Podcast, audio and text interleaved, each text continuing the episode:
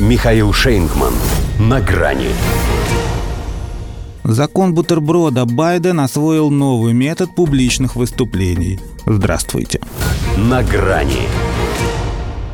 Сам ли догадался или спичрайтеры подсказали? Но, похоже, это старое блуждающее убожество осваивает новый метод публичных выступлений. Что-то похожее на принцип бутерброда. На одну тему накладывается другая, и вместе они подаются как нечто единое целое. Вот, скажем, его рассуждение о последствиях урагана Иэн. Если вы живете в штатах, по которым часто проносятся ураганы, то жизненно важная составляющая в подготовке к сезону ураганов – это вакцинация – все становится намного сложнее, если вы не привиты и по вам ударяет природная катастрофа. Что-то из серии «По утрам, надев трусы, не забудьте про часы».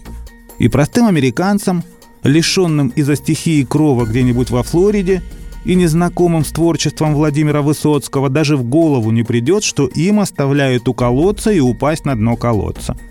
Они могут подумать, что президент заботливо изобрел вакцину и от катаклизмов тоже – или говорит он, что закон о снижении инфляции предусматривает самые решительные за всю историю человечества меры по борьбе с климатическим кризисом. И уже не нужно других слов, чтобы объяснить, что его попытки справиться с эпической девальвацией доллара – лишь сотрясание воздуха. Из этого же бутербродного ряда, кстати, и его категорическая готовность до конца оставаться с территориальной целостностью Украины, чтобы защищать каждый дюйм территории НАТО – каждый дюйм, повторил он дважды для тех, кто грешным делом мог малодушно решить, будто после возвращения в Россию четырех русских регионов для Запада уже не только гейм, но и дюйм овы. Между прочим, а не тот ли это дюйм, на который Соединенные Штаты обещали не приближаться к российским границам?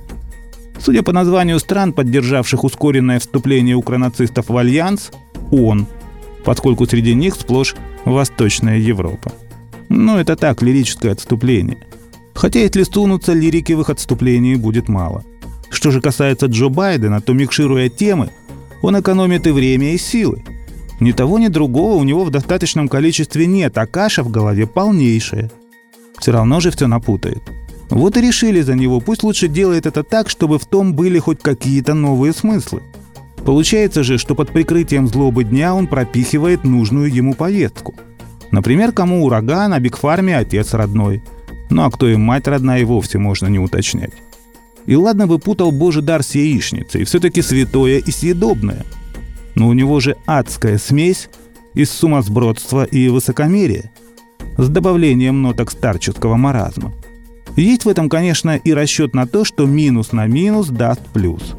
Но когда косяк на косяке, то это больше напоминает не хлеб с маслом – а те две половинки одного места, от которого маслы растут. Хотя строго по закону бутерброда именно в нем США всякий раз и оказываются, когда их президент берется кому-то что-то доказать. До свидания. На грани с Михаилом Шейнгманом.